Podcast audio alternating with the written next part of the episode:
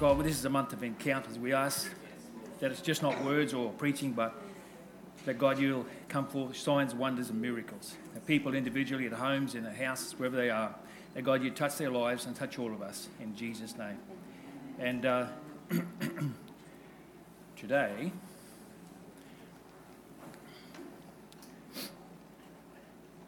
I think like most of us, I really enjoyed reading the uh, you know books about people who've known God, who've walked with God, who've seen great things. And uh, one of my favourites, which I've read a number of times, um, uh, Charles, the memoirs of Charles Finney. You can get that online. You can actually you can Google that. It's a free download. If you want the link, I'll give you the link. I keep it on my phone. six hundred thirty-eight pages in his real memoirs. Fantastic book, and uh, so encouraging. He was a lawyer. He wasn't a godly man. He wasn't really, you know, he was just an average sort of bloke, but. And he was uh, quite a tough cookie. And he, one night, he, uh, one night he, he, he, God touched his life, and I'll, I'll read the account of it. This is a really, really small extract from the whole experience. You can read the real one, and uh, if you want the link, I'll give it to you. But he's the most ins- one of the most inspirational men I've ever read about, and uh, how God touched him. This is back in the eighteen fifties, long before Parham and the father of the Pentecostal movement was even born. And uh, you know this, and this experience happened to him, where he, he describes, not in the context I'm reading, the text I'm reading, but in the same uh, uh, page there, he talks about uh, the Holy Spirit come with gushings and utterings from the Holy Ghost that he didn't understand it, nor had he said he'd ever heard of from anywhere in the world of what had happened to him, and he truly got a baptism of the Holy Ghost and fire. And he says, "But as I turned and was about to take a seat by the fire, I received a mighty baptism of the Holy Ghost without any expectation of it, without ever having the thought in my mind that there was such a thing for me, without any recollection that I had ever heard the thing mentioned by any person in the world. The Holy Spirit descended upon me in a manner that seemed to go through me, body and soul. I could feel the impression like wave of electricity going through and through me, and indeed it, it uh, seemed to come in waves and waves of liquid love. For I could not express it any other way. It seemed like the very breath of God. I, I recollect distinctly that it seemed to fan me like immense wings. No words can express the wonderful love that was shed abroad in my heart. I wept aloud with joy and love. And I do not know, but I should say I literally bellowed out," it does say it in this, con- this text, sorry, "bellowed out unutterable gushings of my heart. These waves come over me and over me and over me, and one after the other, until I recollect I cried out, 'I shall die if these waves continue to pass over me.' I said, 'Lord, I cannot bear any more, yet I have no fear of death.' How long I continued in this state, with this baptism continuing to roll over me and go through me, I do not know." In this state, this, this book was written in around about the eighteen seventy-five. They didn't. This is, this is his writings, and eighteen seventy-five, something like that there, where the, the whole the Pentecostal movement, the charismatic movement, was a long, long way off. And um, and he said, "In this state I was taught the doctrine of justification by faith. As a present experience, that doctrine has never taken any such possession of my mind," and obviously Old English, "that I had ever viewed it distinctly as a fundamental doctrine of the gospel. Indeed, I did not know at all what it meant in the proper sense, but I could now see and understood what was meant by the, by the passage, 'being justified by faith, we have peace with God through our Lord Jesus Christ.' So I could see that the moment I believed," uh, da, da, da, da, da, da. and uh, the shortcut this, he said, "I could not feel a sense of guilt or condemnation by any effort that I could make. My sense of guilt was gone. My sins were gone, and I do not think I felt any more sense of guilt than if I had never sinned." This is incredible, isn't it? "And this was just the revelation that I needed. I felt myself justified by faith, and so far as I could see, I was in a state which I did not sin. Instead of feeling that I was sinning all the time, my heart was so full of love that it overflowed. My cup ran over with blessings, with love, and I could not feel that I was sinning against God, nor could I recover the least sense of guilt for my past sins." And um, if you read uh, the memoirs of Charles Finney, it's, it's uh, you know, it, people came into that office at the time, same time he received his baptism, and they also received that same baptism. And the fire spread from, you know, and, and Charles Finney ended up having revivals for over forty years. He transformed the doctrines of, of Christianity in America, which was mostly, you know, Calvinism, predestination. And if you're not predestined to be saved, you can never be saved. There's nothing you can do to be saved if you're not predestined to be saved. And so therefore, don't even try. If God wants you, he'll come and find you. And uh, it was a horrible doctrine, but a doctrine that many around the world believed. And uh, yes, God did predestine us. He predestined us in his foreknowledge that we would come to him and yield to him. And uh, that's my view, not his. A couple of verses here says, "But you shall receive power when the Holy Spirit has come upon you, and you shall be witness to me in Jerusalem, in Judea, Samaria, to the end of the earth." Charles Finney has received his incredible baptism, incredible encounter with God. But he, there was, it wasn't to uh, give him just the, the sense of justification, even though it did. When the, when the, when the Spirit of God came to his life, there, there was an anointing, there was power, and there was a you know, there was something that got a pathway that God had set before him, and that was established in that moment, and in, in that time, as it has with you. And uh, he went on to. Uh, they they say that he uh, personally led a hundred, uh, sorry, a million people to the Lord. He was involved very much in the Second Great Awakening of America, where they said there was over in excess of one million people added to the membership of churches in that uh, Second Great Awakening. And uh, that was uh, God used Charles Finney in, in, in an incredible way. But he's not here now, but we are. Peter is.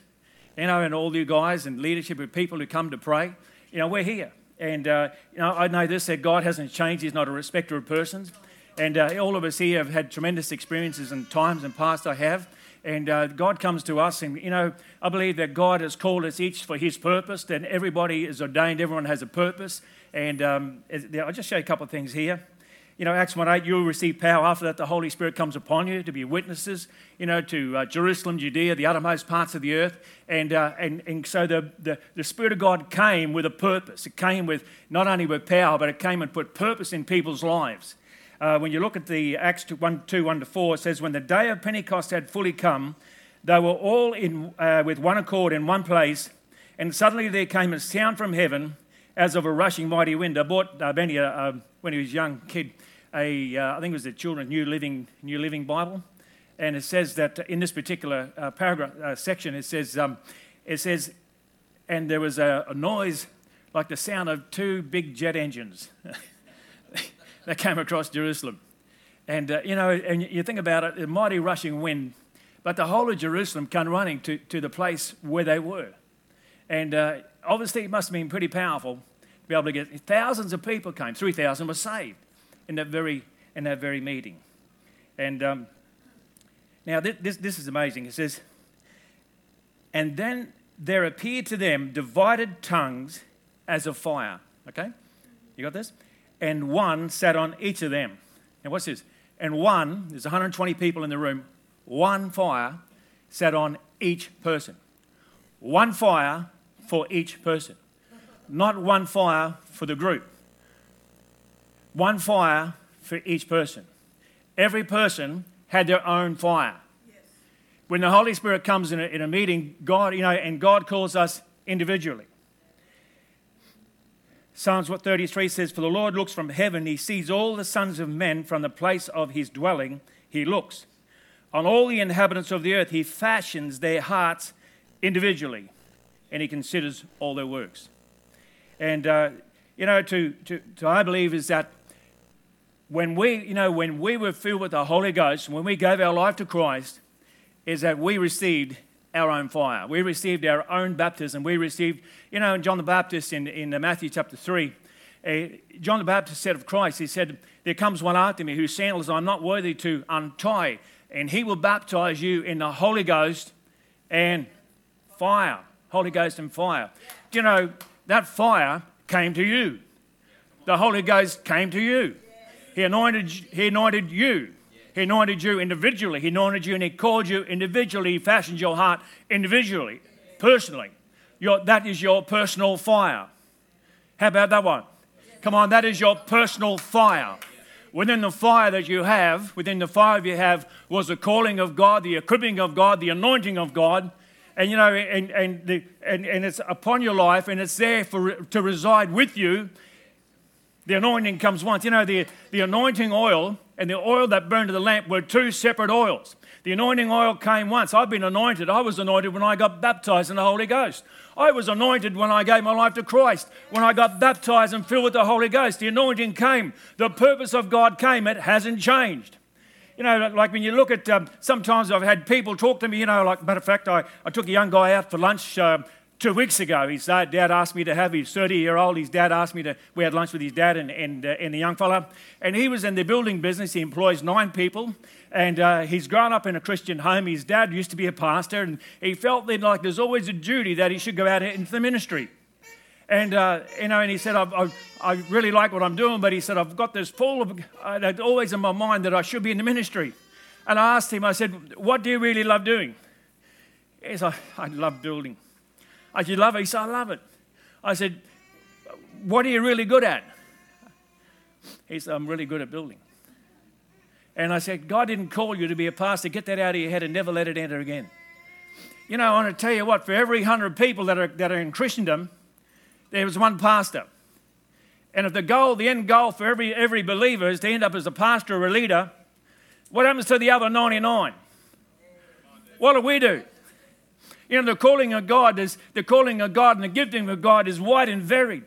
And I thank God that when I was first saved, I had a good, sensible pastor. It was Kev Dales. He said, you're not called to be in ministry. You're not called to be a pastor. And thank God he said that, because that was absolutely true. I mean, being a pastor is the hardest, toughest job. Really is. And if you're not gifted and you're not anointed and called for it, then if you take that call up, you can't win. I know Steve Harvey, the comedian. You know Steve Harvey, the comedian? You know, he's a presenter. He's a funny guy, American fellow. And uh, I watch him on YouTube occasionally. He's got the kids. He does the kid thing. You don't know Steve Harvey? You must know Steve Harvey. You know, he's, he's Afro-American, okay? He, he said this. He said, the gifts that you have are God-given. God gave you the gifts. And he said, he said, your best chance of success is to follow your gifting and not your passion. Because people want to follow what they want to do, but they're not gifted for it. They're not called for it. God, God put a gift inside of us for a purpose of our life's work. It didn't make me such a tremendous builder that I am. There's not a metamorphosis process whereby we, we work, we work, we get involved in business, we establish, we build ourselves up, and all of a sudden, all of a sudden, after fifteen years of running a successful business, God changes us, and there's a metamorphosis process happens, and the grub turns into a butterfly, and I become a pastor. You know what I mean? I can tell you what, the calling of God, that God is building His church, and you know, for, and, and the commission to go out, It, it needs everybody doing their role. I think some, two of them, you know, two of the most significant people in our church, really, I'm not saying this, is Carla and Rosa.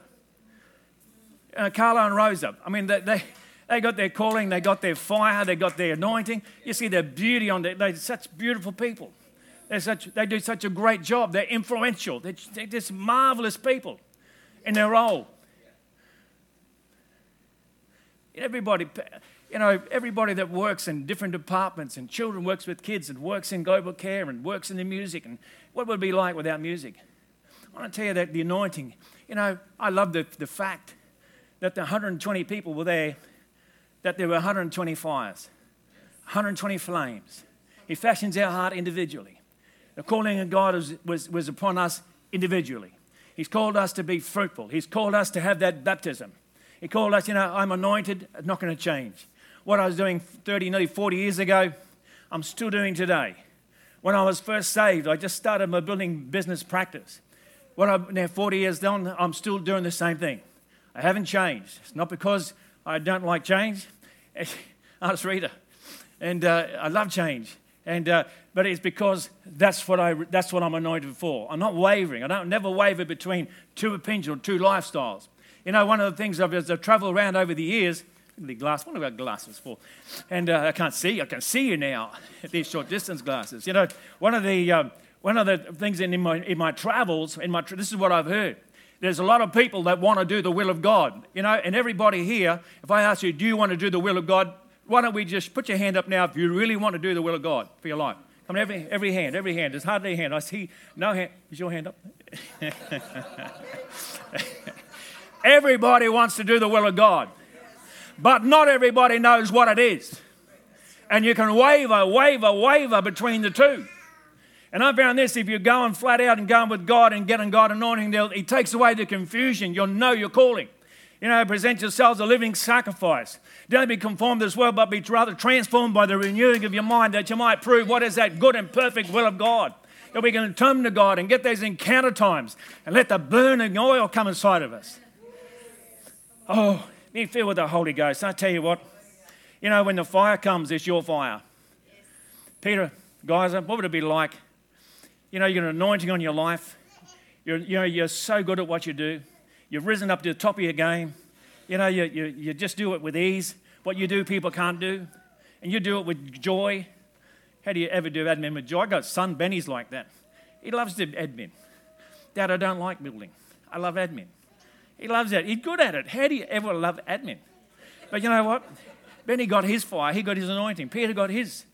You know, and we we we become the very best of what God called us to be. And together we make a body, and together we go forward, and together there's nothing missing, nothing lacking. Together we go through. And um, I just want to talk about the oil, getting this oil, you know. The anointing oil, when I'm anointed, is not the oil that burns in the lamp.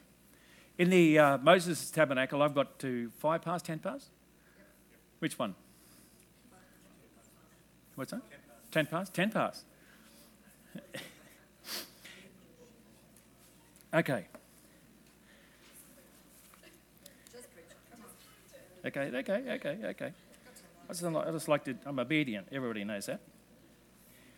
And uh, I'll just, uh, I'll just preach it to you. I'll look at the notes.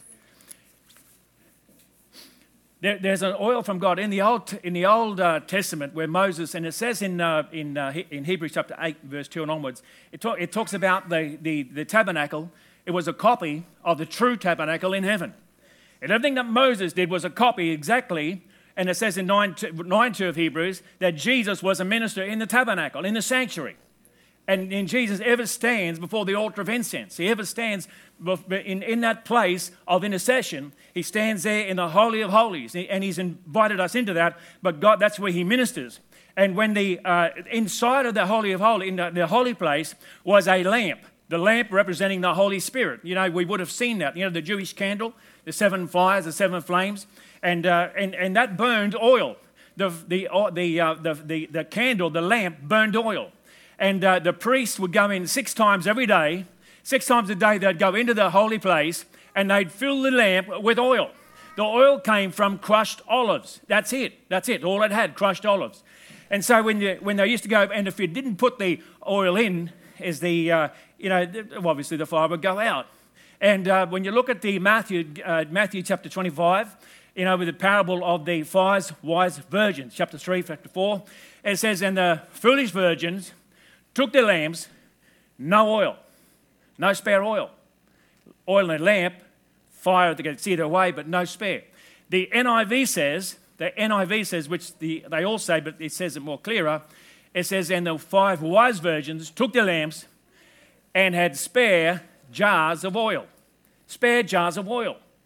They took oil, the, the King James says, they took oil with their lamp, which is separate, okay? And um, I want to show you that picture. Thanks, Andrew. We got to get oil. Can we blow that up a little bit? A little bit more? That's, that's okay, that's fine. That's fine. Now, I don't know if you can see that. Zechariah chapter four showed a picture of two olive trees. In the center of the two olive trees was the, was the Jewish lamp from the tabernacle, seven fires. If you look from the olive tree, you can probably just see it there from each of the left and right. There's a gold pipe comes down, and it talks about the gold pipes that came down and feed the oil from the olive tree, because the oil of the, the lamp burns pure olive oil, into the receptacle above. And the receptacle above, which is described in Zechariah chapter four, has seven pipes, one running to each of those lamps. From the reservoir of oil, the spare reservoir, okay? And uh, so we see that there. Now, Zechariah sees his vision, and he says to the angel, he said, what are these two olive trees where the golden oil runs down into the receptacle that feeds the lamb? And three times he tried to describe it, and when he first asked it, and he said, for this is the word of God to Zerubbabel. not by might, verse, uh, verse six, not by power, but by my Spirit, says the Lord. That's what that is. Not by might, not by power, but it's this is what you need. It's the oil that you get that's there for you to take. And uh, so he, he goes on and says, and he, then he, as soon as he tells him that, he says, for who are you, O great mountain? There was a mountain of opposition against Zerubbabel. And Zerubbabel was a descendant of King David. He was governor of Judea. He was there and he was assigned to be able to build the temple work, to rebuilding of the temple. And uh, and and he had so much opposition from every quarter. And, and uh, God called it mountains of opposition. He called it a mountain. And in Zechariah, the word of God says, who are you, a great mountain? Uh, but before Zerubbabel, okay, you shall become a plain. You will disappear. You will not be existing. And he said that, and Zerubbabel's hands, he, he started and laid the foundations, and his hands will complete the work and bring forth a capstone. The capstone was the final completed work of the temple building, where they put a capstone around the top perimeter, and the building was finished and over. And he says his hands will also not only start the building, but his hands will complete the building and, uh, and bring forth the capstone with shouts of grace, grace to it. I want to tell you the grace, grace bit. The grace, grace bit is the stuff that comes out of those golden pipes, runs into the receptacle, and it's the Spirit of grace. It's the oil of God, and that grace is for us, and that grace is the oil. I want to, you know, you can see that that grace flows into the lamp. You know, the five wise virgins had their lamps on fire. They had spare oil, and the oil. They're, they're this, this, this little picture here. He's talking about the completed building work. All right. Well, just a little bit further. Zechariah still doesn't get it. The third time, verse twelve, he asked the angel again. He said, one more time, he said, but what are these two olive trees? And he talks about the lamp again. And, uh, and the angel says, he said, these are the two anointed ones who stand before the God of all the earth. The two anointings. The two anointings. We know this in, uh, we're talking about what, what Zechariah saw was not just the rebuilding of the, of, of the temple in Jerusalem by Zerubbabel, but he saw the building of the temple of you and I. He saw that com- the work completed. He saw in, uh, if you look in First Peter chapter two, verse five, it says, but you all as living stones have been built together, a spiritual house, a spiritual temple. That, w- that you all, that we all as priests will offer up spiritual sacrifices.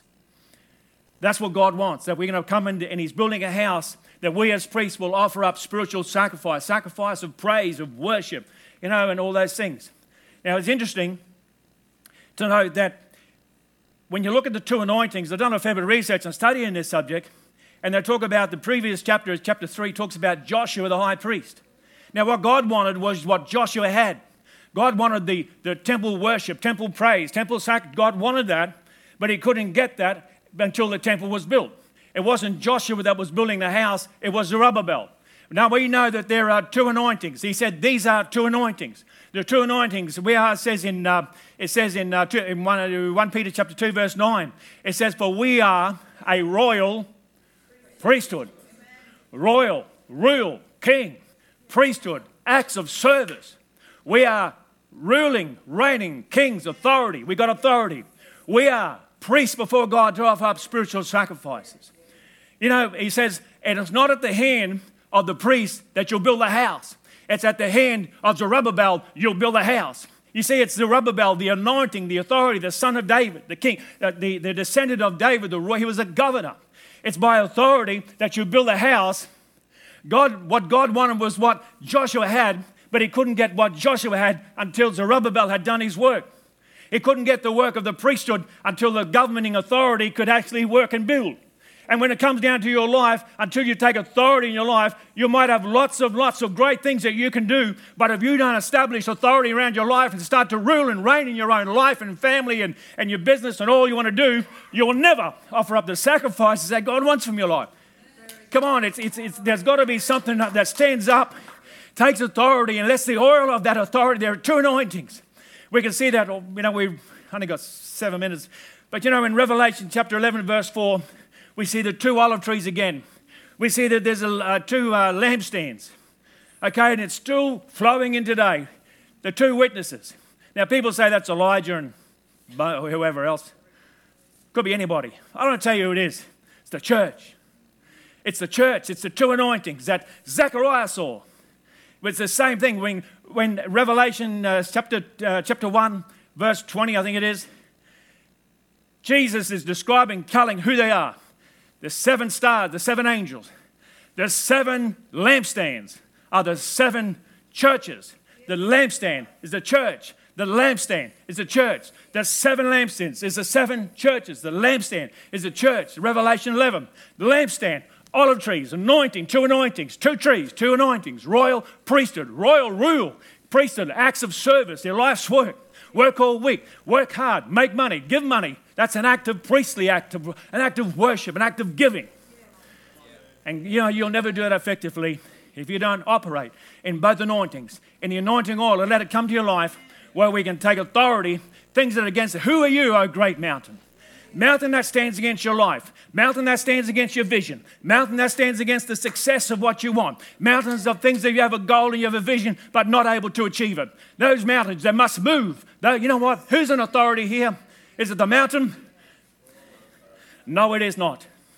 And you know, to be able to rise up and take that authority that God's invested in us and come back every day and be refilled with the mighty Holy Ghost. I see in the book of Revelation chapter eleven that the anointing, the olive trees were still there. The golden oil was still flowing. It was still flowing into the lamp right there at the very end. It's never stopped. It hasn't stopped from the time when Christ was poured out, when, oh, sorry, the Spirit of Christ was poured out on the earth. It is flowing now and it's flowing just as much and it's flowing to you and I. And you know what? I found this is that you can get that oil anywhere, anytime, in the shower, in the toilet, in the car, in your bedroom, anywhere you want. You can turn your heart and the oil is there. It's flowing. It's flowing to you and I. I found in the time of prayer. A time of prayer is wonderful. A time of prayer is where you can be filled in a place of worship, in the presence of God. The oil flows and it's flowing in to you and I. You're in the place of prayer meeting when you start to take authority over things and mountains and enemies of Christ, where we start to take authority and rule over them. I want to tell you the anointing and the power flows for that. There's a grace, grace, grace, grace, grace, and oil of grace that can flow powerfully to you and I to make us all that God can be. That we can offer up our spiritual sacrifices, you know, with, with tremendous success and all that God has for us to be filled with the oil. Come to prayer meetings. If you don't pray, you know what? I'll tell you this. I have seen very few people who don't pray ever achieve much in Christendom. Really don't. They're just mediocre. You do all right, you come to church, but to do great things, I tell you, it's, it's something about prayer, something about taking on the role of government. And we are a royal, we're not just a priesthood, we're a royal priesthood. We rule and reign. What is it that stands against your life? What is it? What stands against your life right now that you don't have authority on? What is it? Nothing. See, it, it, it's not the question of the authority. Authority is with us. It's not the question of if we can, we can. The question is if we will. Will we? You know, and I found this is that every mountain will move, like a move for Zerubbabel. It'll move for you. Because it wasn't Zerubbabel that moved the mountain. It was the anointing. It was the anointing. It was the oil. And uh, why don't we stand right now? Lift our hands to God. And I, I see that scripture. I lift my hands up. I see there the two gold pipes as I lift my hands up to God. I imagine my two hands as the two gold pipes. And I see the olive tree. I... Asking God right now. The olive tree is here. It's here today. It's here. It's always here. But we're not always connected. But God, today we connect by faith. We're asked that every life, every person, that we receive the anointing. God, the oil that's going to flow, the oil of God flows into our life, into our lamb. That we are considered amongst the five wise virgins. That God, we've taken time to fill our lamb. God, we've taken time to have a spare oil, spare receptacle. And God, we ask in Jesus' name that this church will be known, and it is known, as the church where the Holy Ghost moves powerfully. It's known as a church that, God, we are filled. We are constantly filled. There's a presence of God here. I've heard that over and over again. There's a presence in this church like I've felt in a few other places. It's so easy to work in this church because the presence is here. God, you're here. You're here right now. You're here right. God, you're here right now. God, you're here right now. God, you're here. You're touching people right now, right now, right now. You're just releasing the oil. You're releasing the spirit of prayer, the spirit of grace, the anointing oil, the power of oil. God, the power and authority where situations that might have been against your life will crumble. They will fall. They will become a, they will become a plain before you. And what was so big, it no longer exists. What was such a mountain no longer exists in your life. But God, we thank you today that God, yeah, that oil will flow. The oil to overcome. The oil to overcome. The oil to go through. The oil to go over and not under.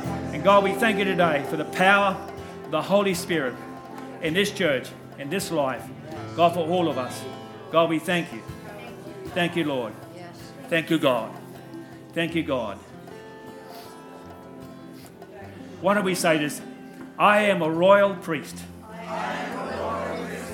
I am kingly in authority. I am kingly in authority. I'm priestly in my acts of service. I'm priestly in my acts of service. Thank you, Father, in Jesus' name.